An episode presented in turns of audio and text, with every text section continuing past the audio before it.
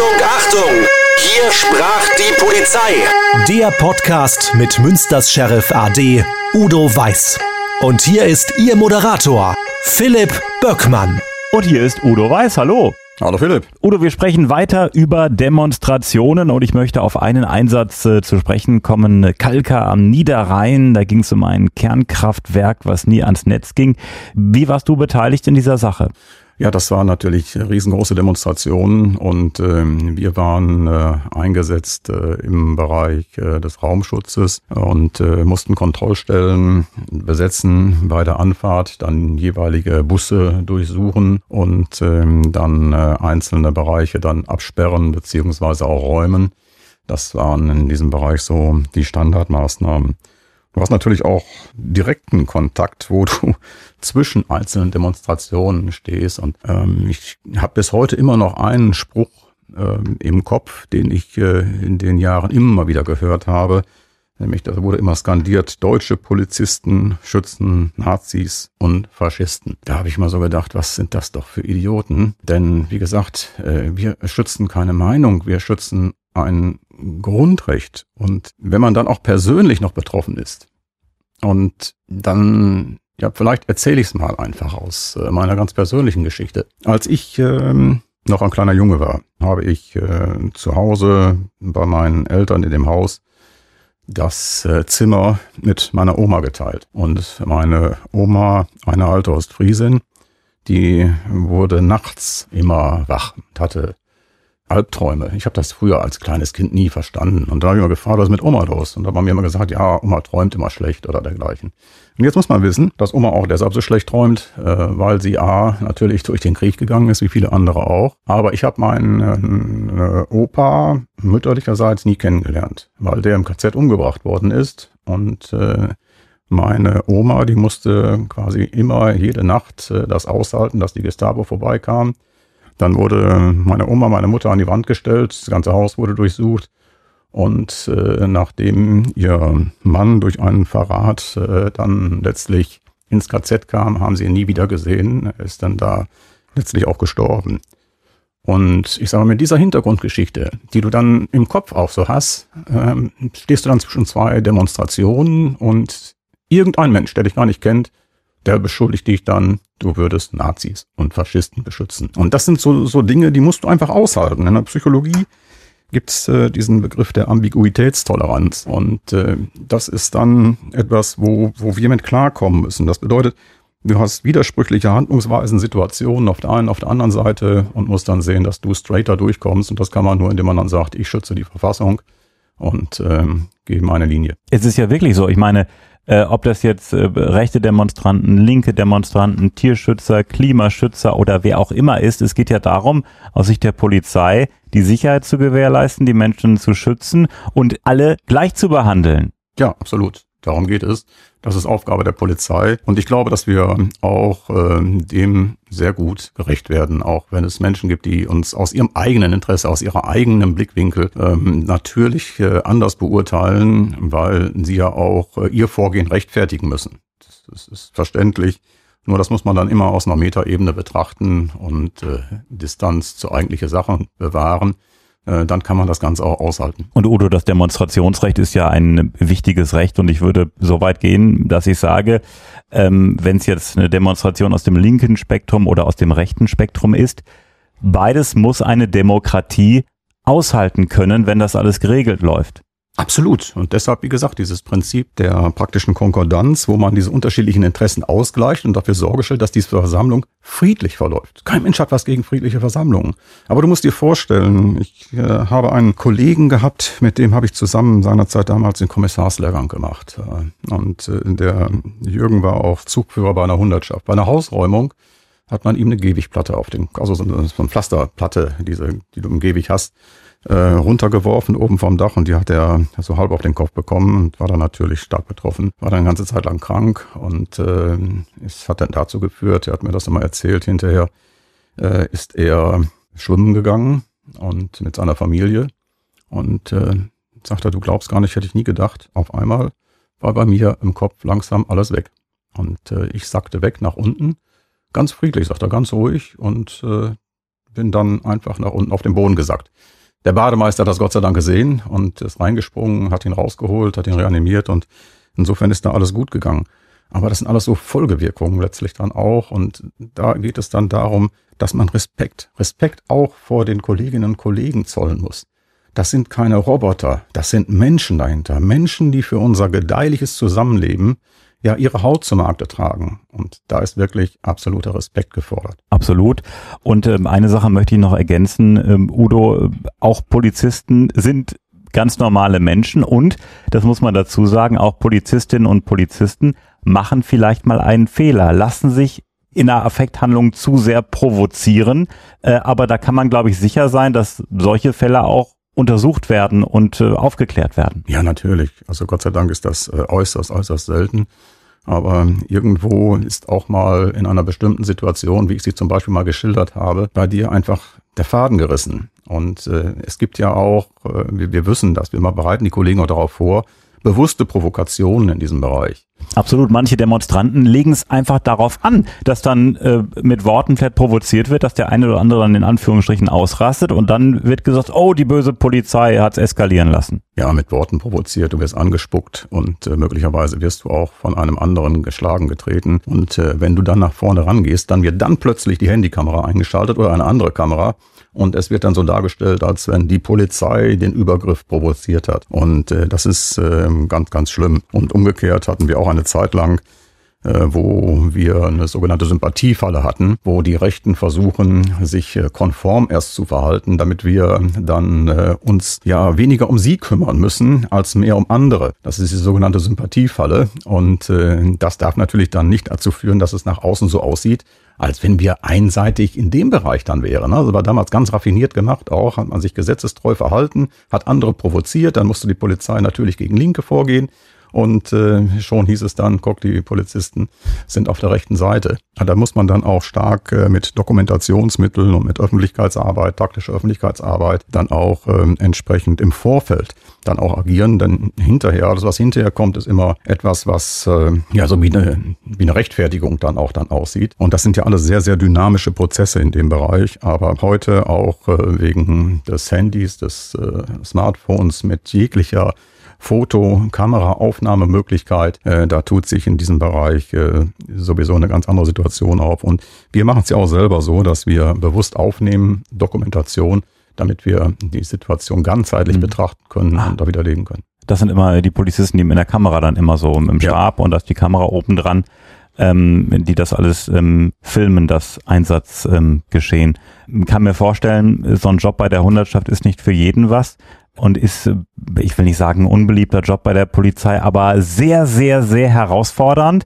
Also da muss man sich im Klaren sein, auf was man sich da einlässt. Und ich sag mal, wer sehr, sehr zart beseitet ist und sich schnell provozieren lässt, für den ist das, glaube ich, in dem Fall überhaupt nichts. Also für den ist der gesamte Polizeiberuf nichts. Und äh, insofern haben wir deshalb das ja auch so gemacht, ich sagte es schon eingangs, dass du zunächst erstmal mindestens ein Jahr Einzeldiensterfahrung sammeln musst.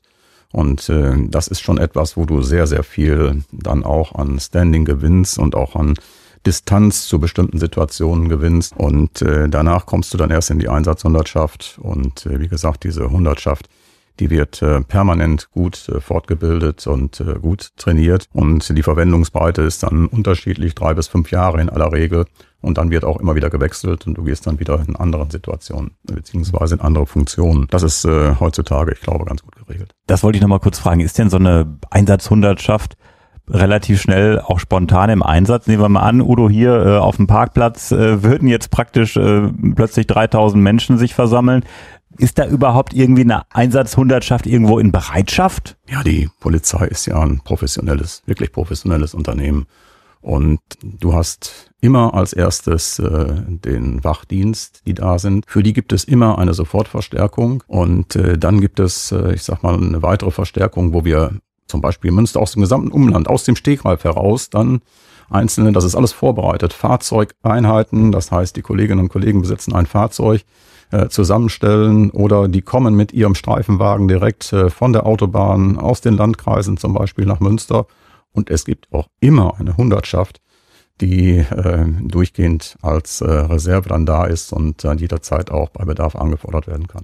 Du hast eben das äh, Kernkraftwerk Kalka am Niederrhein angesprochen, das nie ans Netz äh, gegangen ist. Äh, wie hast du da die Atomkraftgegner in Erinnerung? Lief das aus deiner Sicht, was du mitbekommen hast, relativ friedlich ab? Ja, das äh, ist im Grunde genommen so, wie wir das bei vielen anderen äh, Demonstrationen auch haben. Ähm, du hast wirklich äh, Menschen, die aus Überzeugung und äh, sehr friedlich und mit großer Sorge ihr Anliegen nach vorne tragen. Und äh, du hast dann wiederum welche, die das aus dem Blickwinkel ihrer persönlichen Ideologie betrachten und dieses nutzen. Und du hast dann noch wiederum andere, die äh, bewusst äh, diese Situation nutzen, um dort gegen den Staat vorzugehen, um Krawall zu machen, um bis hin zu Plünderungen, denken wir im Bereich äh, Hafenstraße häufig dann auch, dieses zu nutzen, weil das, oder denken wir an Berlin, äh, Kreuzberg, 1. Mai. Hafenstraße war äh, Hamburg, ne? Hamburg, ja. Hamburg, genau. Ja, das ja. war jetzt ähm, Berlin, da ist ja immer, glaube ich, 1. Mai. 1. Mai Berlin, Beispiel, ja. Hamburg und so, da geht's immer zur Sache. Und äh, wo man das dann auch ganz äh, speziell nutzt, um einfach äh, ja so Krawall zu machen, sich auszutoben, auszuleben, Plünderungen durchzuführen. Und äh, insofern hat man immer eine eine große Gruppe und äh, du musst dann eben sehen, auch dass du diese einzelnen Teilnehmer dann auch ganz differenziert äh, betrachtest und auch differenziert dagegen vorgehst. Und äh, wir können einfach immer nur appellieren, dass äh, die friedlichen und überzeugten Menschen dass die sich von den anderen distanzieren und nicht instrumentalisieren lassen. Also die Hundertschaft ist ein wichtiger Teil der Polizei. Ja, es gibt ähm, einige, die haben auf ihrem Fahrzeug bei den Hundertschaften, das sind mehrere Fahrzeuge, hinten so einen kleinen Aufkleber drauf. Äh, EHU das steht dann für Einsatzhundertschaft und Tour. Und äh, so ähnlich muss man sich das dann auch vorstellen, wie so ein Tourbus, der durch ganz äh, Deutschland fährt. Wir haben sogar auch schon mal ähm, im Ausland äh, auch unterstützt. Das weiß ich. Das waren bayerische Kollegen, die dann zum Beispiel weiter im Süden äh, noch unterstützt haben. Und äh, insofern sind das äh, Hundertschaften, die die Länder in unterschiedlicher Stärke bereithalten. Und äh, das ist auch ja sinnvoll und gut. Und äh, diese Hundertschaften können dann von dem jeweiligen Land, wenn sie mit ihren eigenen Kräften nicht auskommen, angefordert werden so ein Stadtstaat zum Beispiel wie Berlin oder wie Hamburg oder wie Bremen, äh, die müssen dabei großen Veranstaltungen schon immer von Gebrauch machen. Aber du siehst auch, die Hundertschaften äh, sind auch zum Beispiel im Ahrtal jetzt äh, unterwegs gewesen, bei den Überschwemmungen haben da geholfen. Wir haben darüber hinaus technische Einsatzzüge. Das sind ähm, die Sonderwagen, gepanzerte Fahrzeuge oder auch die Wasserwerfer oder Räumfahrzeuge. Die Wasserwerfer zum Beispiel sind äh, auch im Einsatz und ähm, wenn es zum Beispiel um Waldbrandgefahr geht. Und äh, eine ganz tolle Geschichte, muss sich das vorstellen, hat sich im letzten Jahr ergeben, hier bei uns im Bereich der A1 auf einem Rastplatz, äh, da stand ein Fahrzeug und das brannte. Eine Hundertschaft war gerade von Norden äh, kommend äh, unterwegs nach Hause und ähm, sehr vorausschauend fahrend haben sie da hinten Qualm gesehen. Und äh, dann sind die mit dem Wasserwerfer abgefahren auf den Rastplatz und haben sofort mit dem Wasserwerfer äh, das Fahrzeug gelöscht. Ich stelle mir vor, die Leute auf dem Rastplatz, die den Hintergrund nicht kannten, die werden wahrscheinlich überrascht gewesen sein. Aber so siehst du, dass ähm, auch äh, die Hundertschaften auch äh, solche Einsätze dann wahrnehmen, zum Beispiel auch im Bereich der Waldbrandgefahr. Inwieweit warst du in Sachen Hundertschaft Demonstrationen noch so involviert? Ich war äh, das Mitglied der Hundertschaft äh, Münster äh, seinerzeit tätig. War natürlich in der Bereitschaftspolizei, da hatten wir noch eine etwas andere Organisation im zweiten Ausbildungsjahr tätig und äh, da waren wir sehr, sehr häufig in Bonn. Es war die Zeit des äh, RAF-Terrorismus und äh, ich weiß noch, wir sind einmal von jetzt auf gleich im Grunde genommen aus dem Unterricht heraus ähm, dann ein ganzes Wochenende nach Bonn gefahren und äh, haben dort äh, Personen- und Objektschutz betrieben. Also das sind alles Aufgaben, die Hundertschaften auch wahrnehmen. Und äh, sollte dann, ich sag mal, Freiraum sein, so dass keine Einsätze im geschlossenen Verband da sind, dann unterstützen die Hundertschaften auch regelmäßig die einzelnen Kreispolizeibehörden im Wach- und Wechseldienst bei Schwerpunktaktionen, so dass sie, und das finde ich immer ganz toll, immer im normalen polizeilichen Geschehen mit eingebunden sind. Und äh, insofern sind sie mit den Bezügen des Alltags immer ganz verbunden und äh, damit immer ehrlich geblieben. Und du hast es eben gesagt, äh, Bundesländer können Hundertschaften aus einem anderen Bundesland anfordern. Du hast die Startbahn West angesprochen, da ging es um äh, eine Erweiterung des Frankfurter Flughafens. Äh, das heißt, äh, da äh, war es so, dass ähm, Hessen gesagt hat, wir brauchen Unterstützung, beispielsweise aus Nordrhein-Westfalen. Und das ist eigentlich ein üblicher Prozess? Das ist ein ganz üblicher Prozess. Ich denke zum Beispiel auch die Castor-Transporte, äh, die dann sowieso ja auch länderübergreifend gehen. Oder wir hatten auch über mal den Lindwurm gesprochen, den Abzug der US-Chemiewaffen. Da waren natürlich auch alle Hundertschaften länderübergreifend äh, beteiligt. Und ähm, das ist äh, etwas, etwas ganz Normales. Das kann auch dann mal spontan sehr schnell erfolgen. Äh, ich bin auch schon mal mit einem Zug nachts nach Osnabrück gefahren weil die Kollegen äh, in Osnabrück dort eine größere Auseinandersetzung mit äh, Rockern hatten an einer Diskothek. Und ähm, da brauchten sie dringend Unterstützung. Und dann hat die Leitstelle Osnabrück, die hat dann hier in Münster nachgefragt. Und ähm, dann haben wir nachts dort ähm, die Kollegen unterstützt. Also das kann sehr spontan, sehr schnell gehen. Ähm, ansonsten ist es bei den Einsätzen in der Regel so, wenn man entsprechenden Vorlauf hat, dass man natürlich das Ganze dann auch plant. Und die Hundertschaften sind auch zum Beispiel permanent eingesetzt bei größeren Durchsuchungen. Ja, ganz gleich, ob es nach Personen, äh, nach Beweisen geht. Immer dann, wenn du ein großes Gebäude oder ein großes Objekt durchsuchen musst, brauchst du natürlich eine Hundertschaft. Abschließend die Frage, ist der Respekt gegenüber der Polizei bei manchen Demonstrationen gesunken oder kann man das nicht sagen? Äh, hat es Demonstrationen immer schon gegeben und hat es Störer, Idioten, Provokateure ebenso immer schon gegeben oder siehst du da eine Zunahme? Also ich kann das jetzt aus äh, dem Stehgreif heraus statistisch nicht belegen. Ich kann das nur so in meiner persönlichen Einschätzung belegen. Und ich sage mal, es ist äh, so, dass wir massive Auseinandersetzungen immer schon gehabt haben. Denken wir an die ganzen Kurden-Demos, die völlig aus dem Ruder gelaufen sind wo äh, Kollegen ähm, angehalten wurden, aus dem Wagen gezerrt wurden und äh, geschlagen wurden. Ähm, denken wir an Abrüstungsdemonstrationen, äh, früher auch die Rote Punktaktionen, die es in den 60er Jahren gab. Also es gab immer das und es gab auch immer, ich sag mal, verletzte Kollegen. Äh, dennoch glaube ich, dass äh, momentan die Respektlosigkeit größer geworden ist von den Menschen gegenüber staatlichen Organisationen. Das erleben wir ja auch im täglichen Dienst, ähm, also im, im Streifendienst, bei ganz normalen Begegnungen. Und äh, da ist auch so eine Verrohungstendenz gegeben, wo man nicht mehr den Menschen in der Uniform sieht, ganz gleich, ob das ein äh, Polizist, ein Notarzt oder ein Rettungssanitäter oder ein Feuerwehrmann ist, sondern man äh, ist da völlig respektlos. Und das hat leider schon zugenommen. Die Gesellschaft hat sich da, denke ich, ein wenig verändert. Also, wie gesagt, wir haben früher auch schon sehr viel an gewalttätigen Auseinandersetzungen gehabt. Massivster Art, das muss man sagen, insbesondere bei den Hausbesetzerszenen mit Sprengfallen und allem, was damit zusammenhängt. Und ähm, nur ich glaube, in der Summe ist es vielleicht heute äh, noch ein wenig größer geworden. Ja, ein großes Thema. Demonstrationen. Udo, was ist dir abschließend wichtig? Also wichtig ist äh, mir schon auch in der öffentlichen Berichterstattung ein sensibler Umgang mit Sprache und der jeweiligen Diktion. Denn eins sollte klar sein, die Polizei sichert nicht die Macht irgendeines Herrschenden und sie schlägt keine Schlachten und sie gewinnt und verliert auch nicht. Sie hat auch keinen Feind und führt keinen Angriff aus. Die Polizei ist der Verfassung verpflichtet, darauf haben wir alle unseren Eid geschworen, und sie sichert die Freiheitsrechte des Einzelnen, aber auch der kompletten Gemeinschaft und ist als Konfliktlöser, gerade im Demonstrationsgeschehen, immer der richtige Ansprechpartner. Deshalb kennt sie auch nur Bürgerinnen und Bürger. Wir haben dann auch Störer und Straftäter als äh, Adressaten einer friedensstiftenden Gemeinfunktion. Und das Ziel ist aber bei uns nie dabei, hier eine Schlacht zu gewinnen, sondern durch frühzeitige Intervention die Auseinandersetzung letztlich zu verhindern und äh, die Verfassung und die daraus resultierenden Rechte für alle Menschen in unserer Gemeinschaft zu schützen und zu sichern.